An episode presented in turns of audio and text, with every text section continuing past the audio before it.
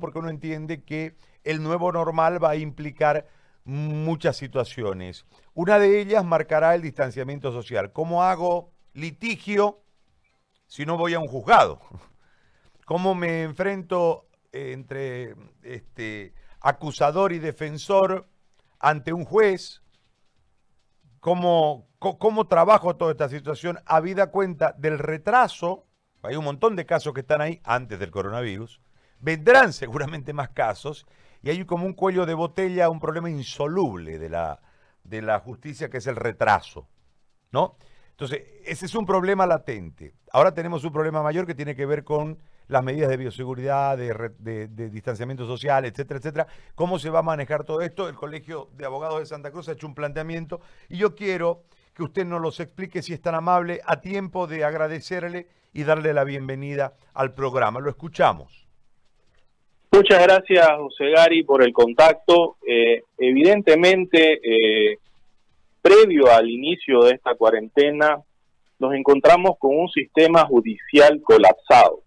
Es decir, una vez reanudadas las actividades judiciales, se, se va a sobrevenir una saturación endémica con nuevas demandas. En tal sentido, el Colegio de Abogados ha planteado que se empiece a redactar un plan de retorno.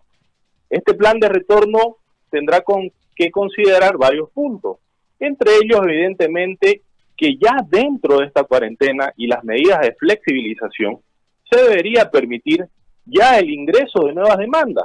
Con esto vamos a poder un poco eh, aplacar esta saturación sobreviniente.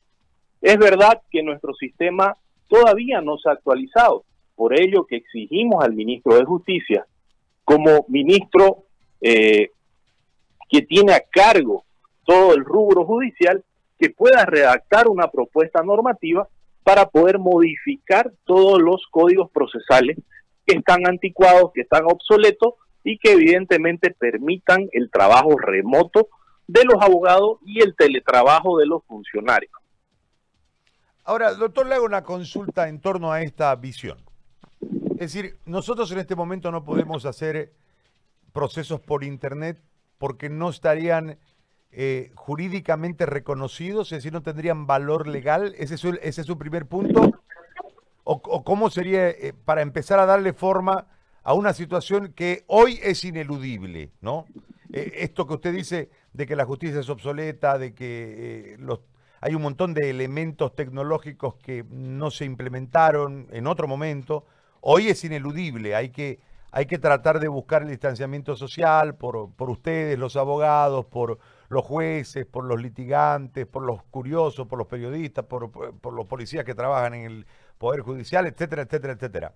A esto hay que sumarle que hay una, por ejemplo, que es un tema de mucho problema, doctor, generado en eh, un montón de gente que está en este momento guardando detención en riesgo con eh, detención preventiva. Es decir, sus procesos no avanzaron y, suman tiempo ahí y le, suman eh, eh, utilización de espacio a las cárceles, sobrepoblan las cárceles, etcétera, etcétera.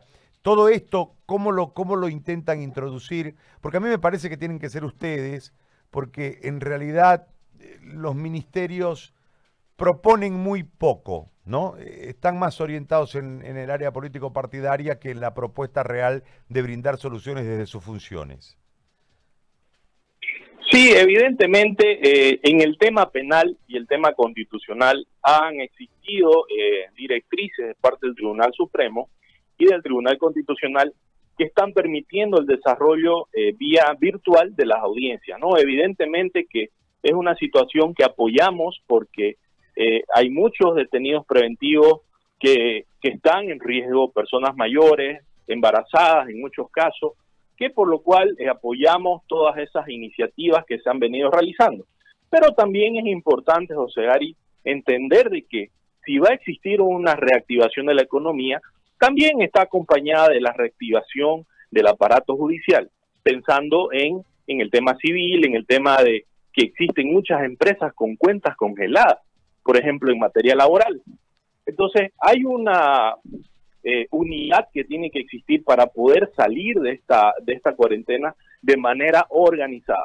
la verdad que nosotros no hemos adelantado prácticamente nuestro, nuestro comunicado, creo que es bastante extenso, para que él pueda, el ministro de Justicia, a través de su gabinete, y obviamente esperamos también que este documento hubiese llegado a manos de, del gabinete ministerial, es decir, de todos los ministerios, para que puedan analizar, puedan ver de que se necesita un orden, tenemos que dar protección. Todos los juzgados, Osegari, eh, el Palacio de Justicia recibe miles de personas diariamente de forma normal. Es decir, la cárcel pública no tiene ambiente de desinfección, túneles. Tenemos la, la FELCC, es decir, todas las instituciones que acompañan el andamiaje judicial no tienen las condiciones. Hay estudios eh, en varios países de Iberoamérica que nos dicen que los focos grandes también de contagio se están dando en la parte judicial. Es decir, salud, judicial, economía, creo que son tres pilares importantes de funcionamiento del país. Por eso es que estamos pidiendo esto, que se elabore el plan, que modifiquemos algunas normas obsoletas, me refiero más que todo al tema laboral, comercial. El Código de Comercio es un código Banzer, ¿no? De 1973. Entonces tenemos que ver la manera de poder actualizarnos. Pero ahora yo también estoy pensando en aquellos colegas abogados que no tienen acceso a Internet. Tenemos que ver la manera. El Colegio de Abogados pone a disposición toda su, infraestructura física para poder generar eh, algunos centros de computacionales donde puedan ir nuestros colegas asociados a poder generar también sus demandas, envío de documentos digitales. Tenemos que sentarnos a hablar, nosotros estamos predispuestos a hacerlo, pensando en la justicia, pensando en la economía, pero en primer lugar la salud de todos. Muy bien. Don Richard González, le agradezco, muy amable por este contacto y por esta información. Obviamente es un, un tema que debe generar la eh, atención de las autoridades correspondientes y debe arribar a soluciones eh, claves, además de ineludibles en este momento. Le agradezco muchísimo. Gracias, José Ari, un saludo. Muy amable. Ahí estaba Richard González, gerente general del Colegio de Abogados, en otro tema, ¿no?